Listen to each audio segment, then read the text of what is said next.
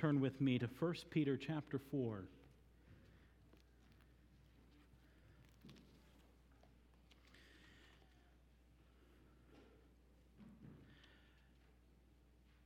First Peter has often been described as a treatise on Christian suffering in the midst of religious persecution. And I think of the song that they just sang of counting the cost. And we read the words of Jesus telling us to count the cost. We read the words of Jesus telling us to take up the cross. We ask ourselves the question Am I willing to be spent for Christ, my Lord?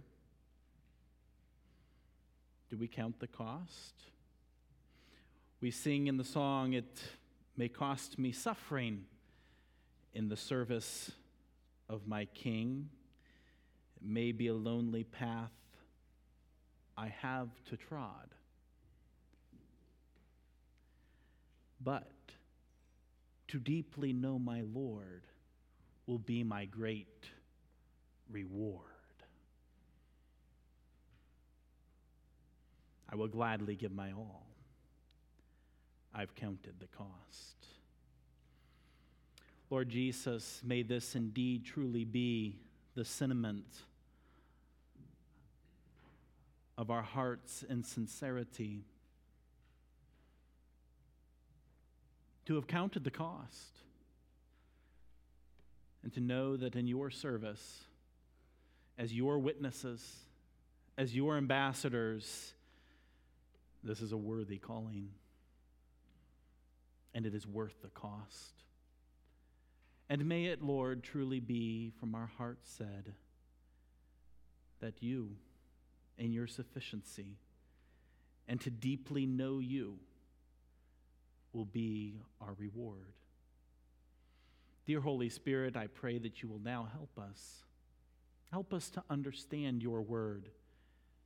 Help us to apply your word and help us to live. Live according to your word. Great God, there are so many distractions in our lives, in our minds, in the world around us. This world, the devil, and even our own flesh desires to be amused desires to be taken out of the war. But Lord, may we recognize that we're in this, and it is a struggle, and it is a fight. And even in our ease, help us, Father, for in some ways the struggle is greater.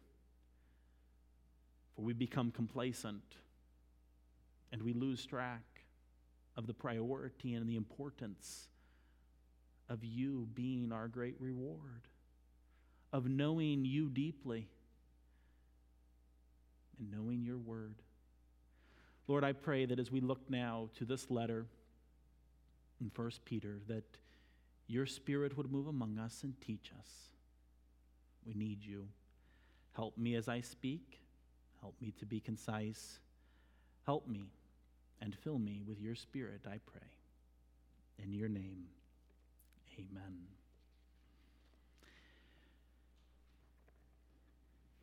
In Matthew chapter 25, Jesus spoke of the day when he is coming back, and he gave the command to watch. The night he was betrayed, the night before he was crucified, he called to his disciples to join him to watch and to pray. And we too as we anticipate his return, are called and commanded to watch and pray. Do you know we know what even that means? Do we apply it and live it truly and really? As I shared in my prayer and seeking the Lord, indeed the battle becomes more dangerous in our ease for we are complacent. There aren't the enemy poking and prodding us, motivating us to be awake, to watch, to pray. When we look at 1 Peter chapter 3 and 4 and we see the context of persecution, do we have a sense of urgency? Do we read in chapter 4, verse 7, when it says, But the end of all things at hand, does that mean anything to us? Does it give us any hope? Does it motivate us to follow the commands given in the subsequent verses? How are we living? Who is it that will harm you? We saw that in chapter 3, verse 13. I wonder if we could even truly find anyone, flesh and blood, that would harm us. Years ago, two of my brothers spent some time in Russia, which was the former Soviet Union. And they met Christians, believers, who had endured persecution, suffering. They actually were in a home of one lady who had hidden Pastor Georgi Vins. Some of you know him. And hidden, her, hidden him in her home. In fact, when she found out that the, we were near Elkhart, Indiana, where Georgi Vins, after he was um, bartered and traded for a Soviet spy, um, settled down in Elkhart, Indiana, she had to go write him a letter. But it was interesting in different contexts as they met different people. People who had been through fierce persecution that there was a continued theme that was brought up. It might horrify you to think that some those of some of those who had endured Soviet persecution pray that religious persecution would come to America. We pray the exact opposite. We pray that God would give us peace. And, and actually, as we prayed earlier this morning, uh, we are to pray for kings and all those in authority so that we may live a quiet and peaceable life. So I, I don't quite know what I think of praying for persecution to come. But when you understand why they were praying that, it makes more sense. They were praying it because, from their perspective, American Christians were asleep. American Christians were lethargic. They weren't real and sincere even in talking to different, different individuals in modern times from China. And you find Christians there who speak of the persecution as a clear marker and indication of helping to identify who are true believers. Because if your life is in danger, or your freedom is in danger, your job is in danger, even your, your, your, your family uh, relationships and living together is in danger or threatened, you're going to have to really, truly believe the gospel and what God has said to stand for it, lest you risk all. And it's in a similar situation that Peter wrote to the church. And it's perhaps somewhat the reason why Peter is somewhat hard for us to understand or to identify with, is because we can't see ourselves or put ourselves in some of the places and situations that the Christians whom this letter was originally written to found themselves under the constant, continued threat of persecution, death, torture, separation from their family, enslavement, banishment. Even in our modern world, we read of stories of people being reconnected so many years later the idea and concept of that in this ancient world was unheard of. If you were sold into a galley ship, you were never seen again. You were gone. If you even survived your first voyage. There was so much at stake. Which is why when you read the phrase here in 1 Peter chapter 4 verse 7, but the end of all things is at hand you can see why that would have offered hope. Imagine if you were one hunted. Imagine if your family had been split up, either by death, by imprisonment, or by banishment. How much comfort would come from the phrase, but the end of all things is at hand. What that means is that it's close by, it's nearby. And you might be wondering wait a minute, this was Peter. He, he was writing somewhere around 65, 63 AD. Uh, is the end at hand? Well, the at hand phrase there is also translated in our Bibles of the idea of it, of it drawing nigh. It, it speaks of the aspect and idea of, of the imminence of something, of it being at any moment. And really, that's how we all ought to live. Whether we lived in the days of Peter, there in the first century, or we live now in the 21st century, do we live? Do we live as if the end of all things is at hand? Is Christ anticipated? In our doctrine, he is. In our statement of faith, he is. Is he in our life? Anticipated.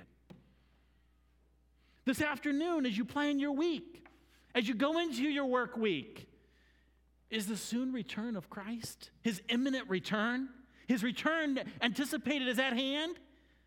Is that the way we live? Again, is it just in our statement of faith, our code of doctrine, or is it how we live? If it's how we live, then there's some commands we will obey. The first one here in 1 Peter 7 Be ye therefore, knowing that the end is at hand. Be ye therefore sober and watch unto prayer. And what's that mean? Well, often in modern language, when we use the word sober, we use it for one who's not drunk, right? Well, it does mean that, but it means more than that. You see, the reason why we use it for one who is not drunk is because when one is drunk, their mind is clouded their understanding, their perception of things is muddled. And so one who has is not sober, they're, they're, they're fuzzy, they're, they're muddled, and they're thinking. And so the word here to be sober, indeed, would mean not to be drunk, but it means more than that. It means to think clearly. It means that when we see life we have a perspective of it, and we're thinking people. We don't just coast. Life is not laissez faire.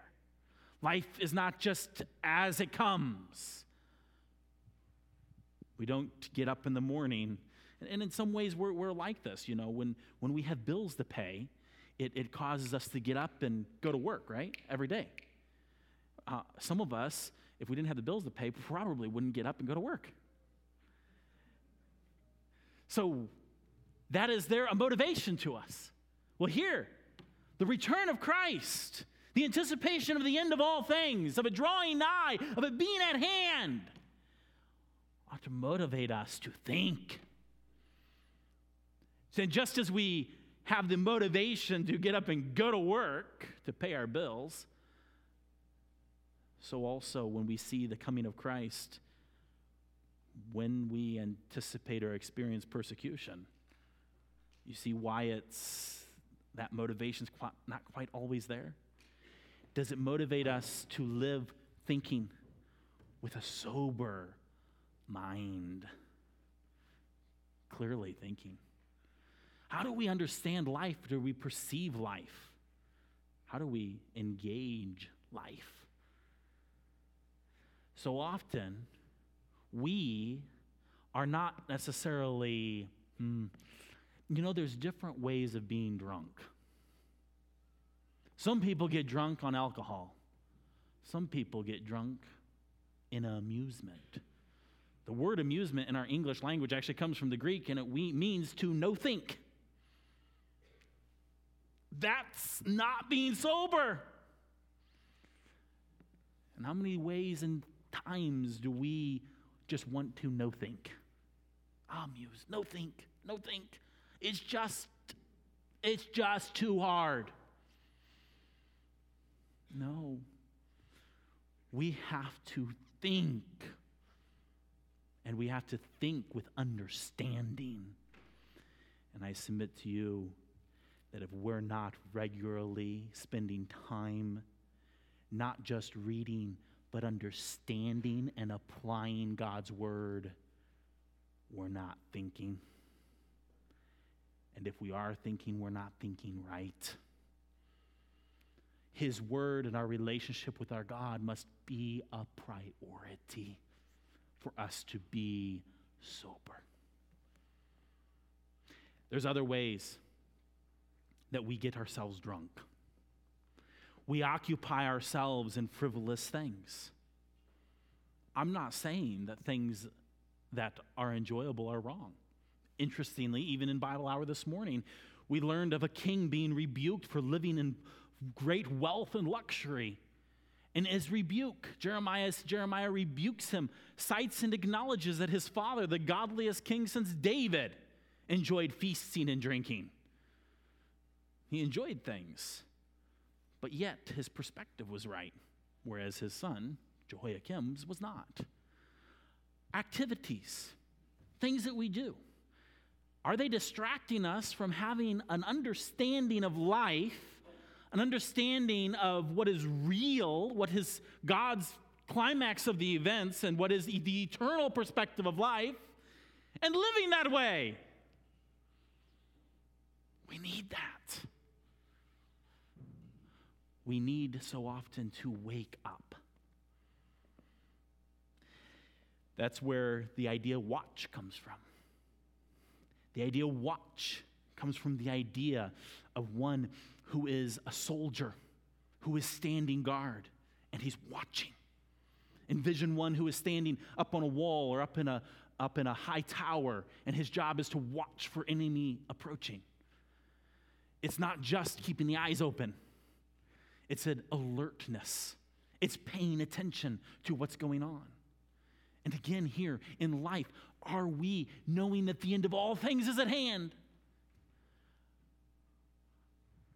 Are we alert and watching? And you know what? I love how it goes on and says, unto prayer. Because I know some of you are like me.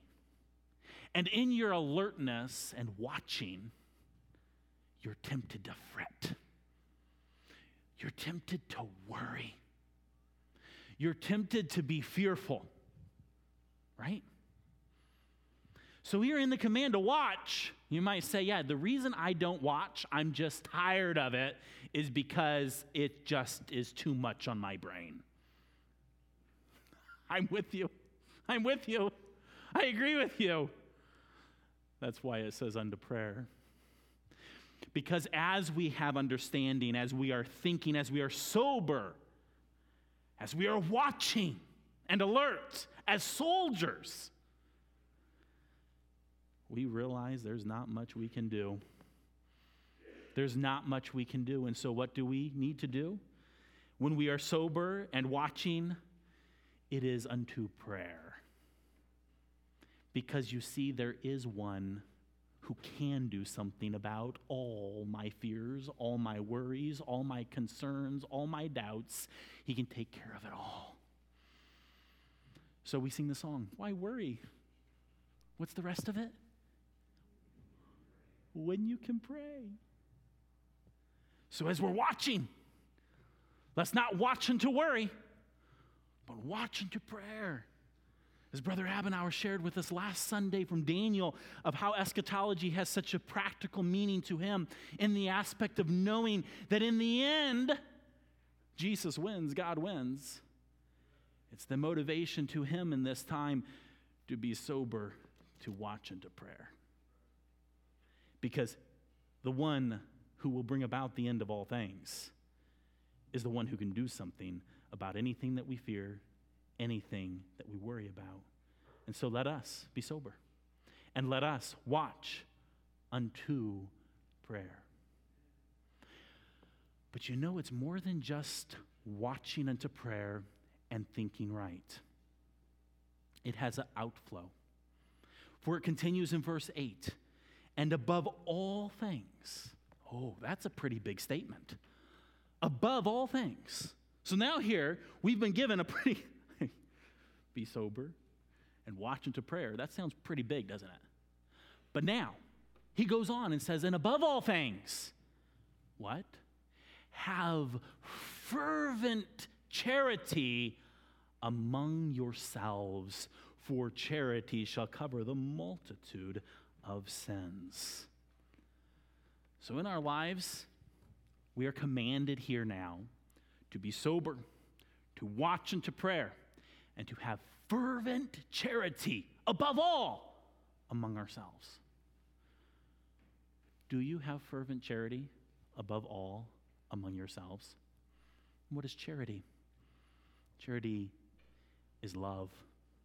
And not just fuzzy feel good love, real, concrete, tangible love. Love that does the very best for others.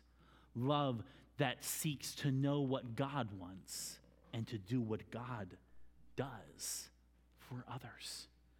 Love, real love. And here, notice, it is fervent love. It's love that's on fire. Do we have that love for one another? You know, one of the aspects of love is knowing people. Do we know each other? I've been incredibly motivated through the ministry of Good News Club here at Harrison Elementary School. And if you notice the prayer requests from these children, I was looking at them and I said, hmm. Some of them are, are, are quite, quite profound and, and, in a way, in a sense, ways we, we can't identify with them. Hope I gave my prayer list away. But you, you have that, that some of those prayer requests. Christopher, could you bring me one?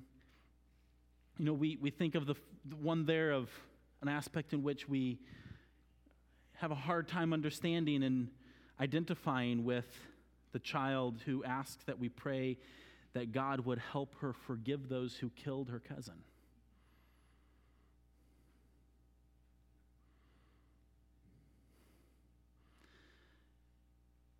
Think that's profound because sometimes we have roots of bitterness that spring up in our own hearts and lives. And you know what we do with them? We put them in a greenhouse and we nurture them. Do you know what I mean?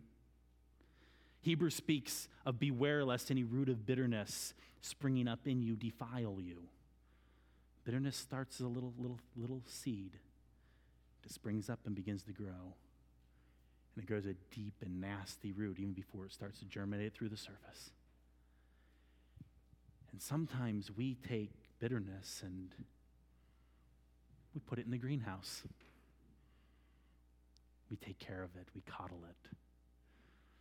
We need to forgive.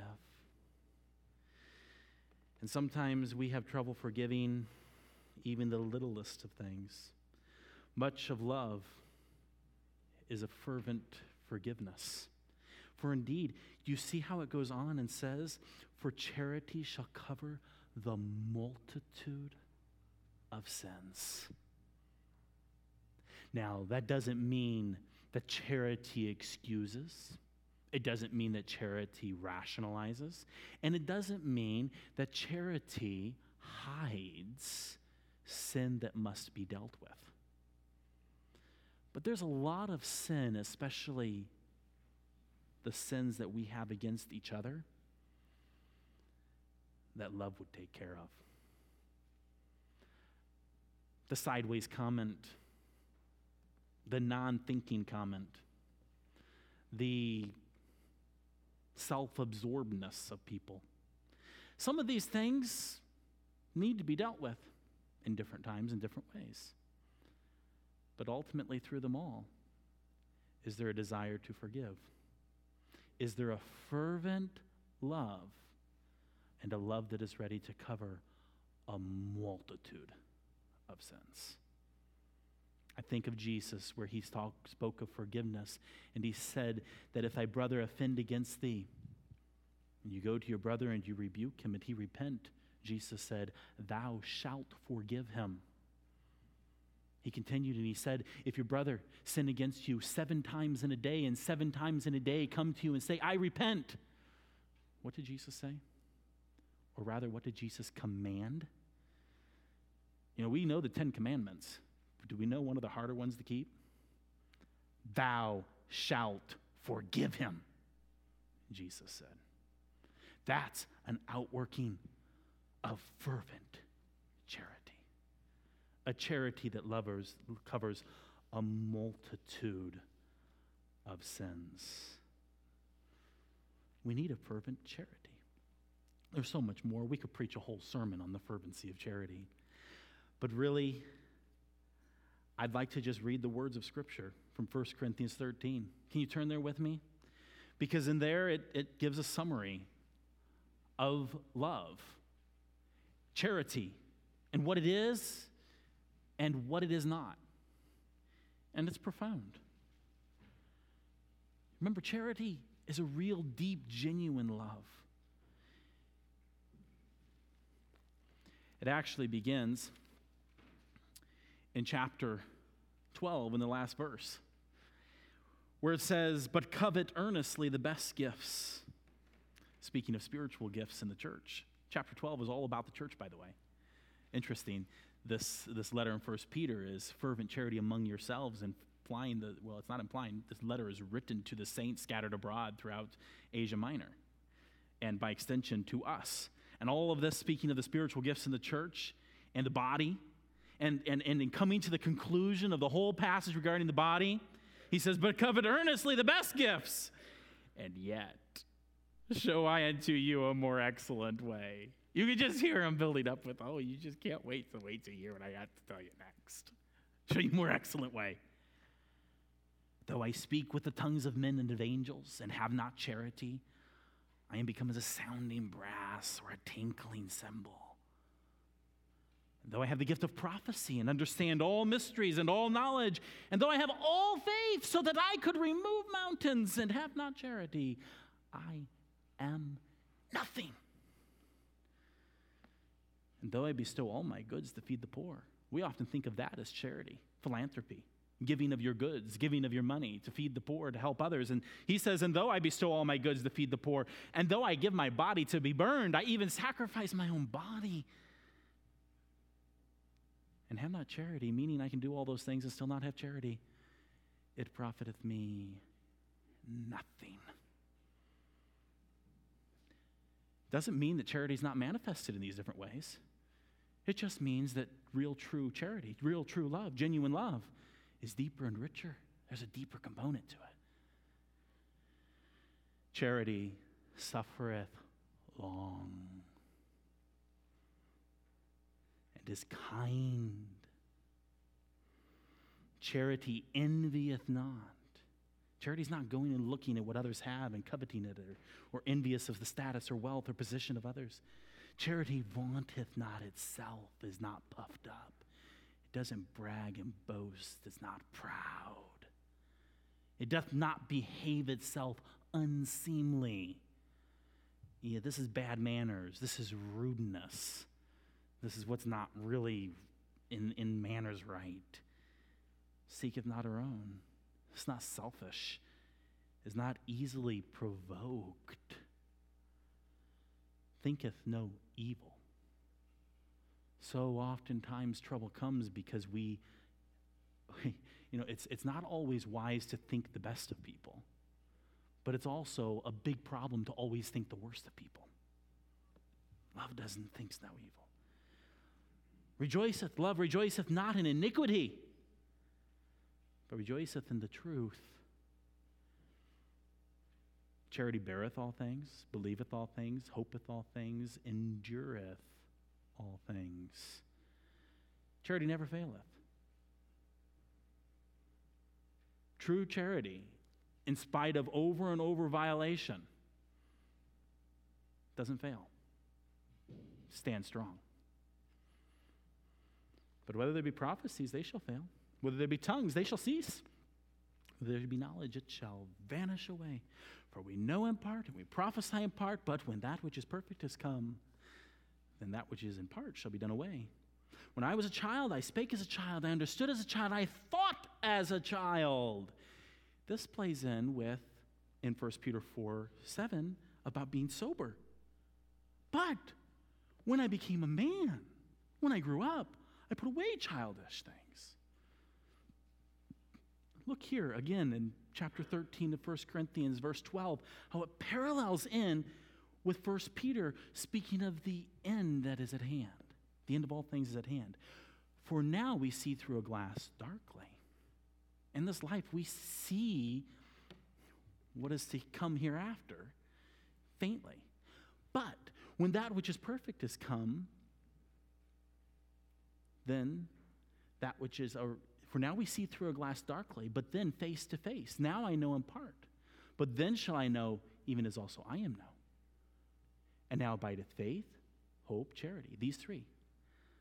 But the greatest of these is charity. Follow after charity. When we recognize and understand that the end of all things is at hand, and when we are sober minded, watching unto prayer, and above all things, then, we will have a fervent charity among ourselves that will result in the covering of a multitude of sins. That's interesting also in the context of persecution. To prepare you. So, say persecution comes. Say someone has to go into hiding. Say you have to hide someone in your home. I think of the story coming from Corrie ten Boom in Holland um, during the days of the Nazi occupation of Holland, in which they hid the Jews. Corrie wrote of the need for charity, fervent charity. You know why? Because as they had the strangers coming into their home and living in their home, there were all kinds of little things that were always irritable. All kinds of little things. Not only was it a different culture, but they were different people. They had different ways of doing things, and people were selfish, and everybody was con- compacted in. And you know what? They needed to have fervent charity. And they needed to have love, charity, that covered a multitude of sins. Because if they hadn't blown up and harbored bitterness over all the sins that came in that home, they would have been found out long time before. Disaster would have come. In their case, and in our case, and in the case of persecution, what would happen if someone fleeing had no place to stay but in your home? And your little tiny home or big home doubled and tripled in size the number of people. You'd have to have fervent charity because otherwise you'd go crazy. You need fervent charity among yourselves. Which leads into verse 9. Be sober, watch unto prayer. Above all, be fervent in charity. Now, verse 9 use hospitality one to another without grudging. Hospitality? What's that? Well, nowadays we have hospitality industry. Right, Derek? You work in the hospitality industry. That's not what this is talking about. This isn't talking about the hospitality industry. In fact, to be candid, the hospitality industry has actually stolen from our church. And I mean churches in the body of Christ as a whole, in places where we have affluence, the ministry of hospitality. Derek gets to love strangers all the time, right? Every day, strangers he gets to love. How many strangers do we love? How many strangers do we meet?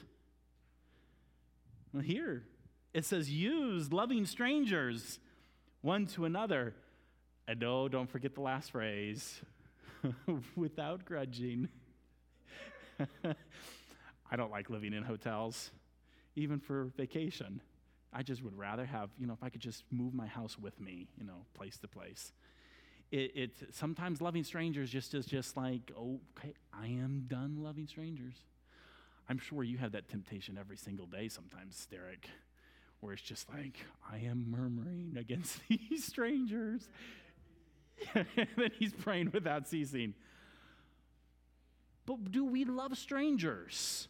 Here, the, the kind, I mean, again, here, the aspect, think of Paul and some of the situations of him fleeing. He fled to Damascus. You realize that the believers in Damascus had to show hospitality, a loving of strangers. In that case, Paul wasn't quite exactly a stranger. He was actually more so known as Saul of Tarsus. He was the one who was previously persecuting them. And in fact, that's kind of why he came along and what he was going to do. And here now, you're loving strangers? Well, they won't be strangers for long if you use hospitality. It's about loving strangers, and here it is. We do this one to another, and it's not it's not with grudging. It says it ought to be without grudging, without complaining, without murmuring. Do we love strangers? Do we love strangers? Let's love strangers. Kids, ask your mom and dad how to love strangers. There's a certain way because there is still stranger danger. But yet, sometimes us adults use stranger danger as an excuse to not use charity one to another without grudgingly. So beware, be careful. Learn teach your children what it is and how it is. Verse 10 goes on and gives us an encouragement. Because in all of this, we may be, oh, this is hard. In fact, 1 Corinthians chapter 12 says of all these gifts, I show you a more excellent way, and then he goes into love. Verse 10 is intriguing, for it speaks of us as having received, received the gift. I believe that the gift here is the manifold grace of God. It's not the gift of hospitality, it's not the gift of charity, it's not the gift of sober mindedness, and it's not the gift of watching unto prayer. It is the gift of God. In fact, the word is actually in the Greek paralleled word with the word grace. And every man hath received the gift, as every man hath received the gift, even so minister the same one to another, as good stewards of the manifold grace of God. The word manifold there is an intriguing word. We could preach a whole sermon on that word. But it goes on and speaks of the variedness of it, the variety of it and how it amplifies and, and, and, manifests itself in our lives in so many different ways. We so commonly think of grace as that which has appeared to all men unto salvation, the grace of God being salvation, the gift of God. And that is a grace, a gift of God. But God's grace is manifested in so many other ways. In the times in which we need to have that fervent charity and we don't feel like it, the gift is there. Are we stewards of that grace that will allow us to truly love? Because here's the key if you're really going to have fervent charity, I'm going to give you a little hint here. You can't do it by yourself. You cannot have fervent charity in your own strength and in your own power. You don't have it in you. But as one who has received the manifold grace of God, herein is love. Not that we loved God, but that He loved us. We find out that God is love. We find out that God demonstrates His love to us through Christ Jesus, and we find out that God's love can flow through us to others. Fervent love is a fervent relationship with love. For love is not just a concept, love is a person, love is God.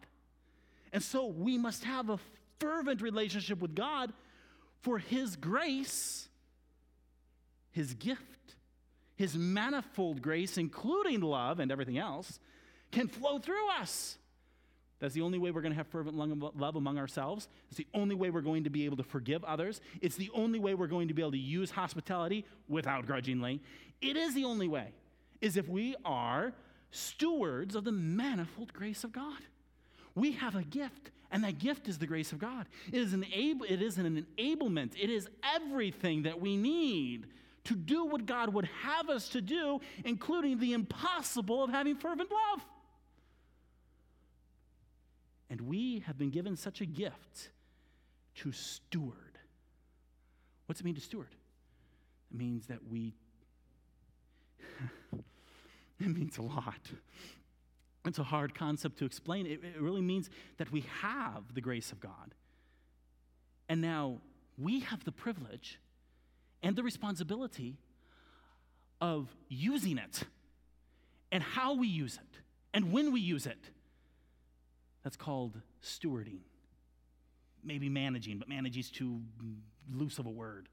It, it, it's about using it as God has given it to us. And, and God's grace is so amazing, so infinite, so great, so manifold. Are we using it as stewards? So if so here, as every man hath received the gift, and if you today, by faith, have received the Lord Jesus Christ, you've received the gift. In fact, the gift is Jesus living inside of you, and his graces flow through you. Even so, minister, serve the same one to another as good stewards of the manifold grace of God. Is God's grace making a difference in our lives, not only for salvation, but in our fervent love for others and in our use of hospitality without grudgingly and in our forgiveness of others? If we are sober and watching unto prayer, by faith it is. But are we? Are we the stewards, or do we just neglect it? Or do we fail it? Hebrews uses that word. God's grace is given to us. What do we do with it? Let us be faithful stewards. From 1 Corinthians, it tells us that it is required of a steward that he be found faithful. Interesting. Faithful. Full of faith. It's an aspect of depending upon God, believing God, and also demonstrating faithfulness in executing and using, and in here, this case, the manifold grace of God. Verse 11 If any man speak, let him speak as the oracles of God. If any man minister, let him do it as the ability which God giveth, that God in all things may be glorified through Jesus Christ, to whom be praise and dominion forever and ever. Amen. Bringing it to a conclusion here. You see all of these things be sober, watch unto prayer. Above all, have fervent charity among yourselves, for charity shall cover a multitude of sins, forgiveness. Use hospitality one to another without grudgingly. Minister, being stewards of the grace of God. And then when you speak, speak as the oracles of God. I think this is important, especially among the church in context of life. We need to be careful about just spewing our own opinion. When we speak, do we speak with the authority as the oracles of God? You know, one reason why I think in Christian circles it's so troublesome when people speak sometimes is because they're speaking their own opinion as if it's the oracles of God. Know, we as brethren and sisters in the Lord need to know the oracle of God. And when we share and speak, let us be speaking His word. And filter every one of our opinions and philosophies and all of it through the filter of His word. And so when we speak, may it be the oracles of God. Now, that doesn't mean that we don't share any other opinions, but we need to always be coming back here and allowing this to change our opinions. Speak as the oracles of God. If any man minister, let him do it as of the ability which God giveth. That's intriguing to me. Because it answers both the highly talented individual and the one who doesn't perceive themselves as having any talents. So we've received the manifold grace of God, and here now, let us let a man who's ministering, ministering means serving another. And, and here we see this. It says, let him do it as of the ability which God giveth. Now, you might be a highly talented person. And you know what this verse applies to you in? Hey, don't do it in your own strength. Don't do it in your own brilliance. Do it according to the grace you've received from God. So often, highly talented people become highly corrupt in their accomplishments because their focus is on themselves and they're doing it in their own strength and for their own glory. So, if you're highly talented, humble yourself under the mighty hand of God and minister. Minister. Minister according to the ability that He gives you. Depend upon Him. Trust in Him in all that you're doing. Now, you might be one who says, Yeah, well, I can't do anything. this, the, the reverse is true, or the same is true. Minister as of the ability which God giveth. All through Scripture, there have been men called upon by God to do great things that when you really considered it from a human perspective, they were grossly and unable to do what God had called them to do. But yet they were able to do it because God gave them the ability. God graced them the ability to do it. And so, really, again, it's us as stewards being, Lord, here am I. Use me. Be very, very, very careful of ever using the excuse, well, I just can't do that. Start by asking the Lord if He wants you to do it. And if He wants you to do it, He will give you, He will grace you the ability to do it. And here's why why this is so important, both for both extremes and every one of us in the middle. Why? Because in the end, it's that God, look with me here at verse 11, that God in all things may be glorified. Through Jesus Christ, He's the greatest grace, to whom be praise and dominion forever and ever. Amen. The end of all things is at hand. There's a forever and an ever. And are we living according as ministers and stewards of the manifold grace of God for the glory of God forever and ever? Is not just about the here and now is not just about right now and the struggle and pain I'm dealing with now. It's about the glory of God forever and ever and ever. So, knowing that the end of all things is at hand, it's nearby, it's drawing nigh. Be sober. Watch unto prayer. Watch. Be alert. Above all things, have fervent charity. Use hospitality. Minister as stewards of the manifold grace of God. Speak when you speak as the oracles of God. And all that you do, do it according to the ability that God has given you, so that God, in all things, might be glorified. Gracious God, we bow before you with humble gratitude and thanksgiving for giving to us your word. May your people wake up. May we all be sober and watch unto the end. Father, may we take into consideration the reality of being stewards of your graces, your manifold grace. Through Christ Jesus the one whom we are united with, one with, the one in whom our hope of life is, and every part of us are. Lord Jesus, may we live in the constant and continued reality that the end of all things is at nigh, and that you alone may receive the glory, the honor, the praise, everything. Everything. For it is all according to your grace. And all of our works, done in our own strength and in our own way and according to our own brilliance, and intellect, will just burn up and be of nothing.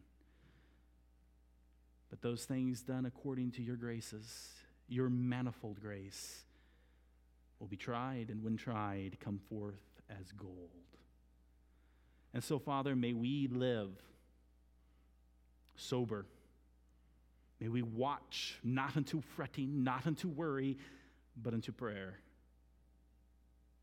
Hoping in you, coming to you, trusting in you.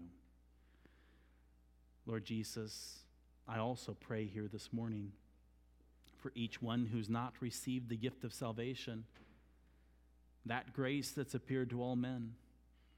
Lord Jesus, may each one here today believe. May your Spirit move among us that each one of us might have hope. We give ourselves now to you as we seek you and glorify you. We are your vessels, and we bow before your name. In your name I pray. Amen.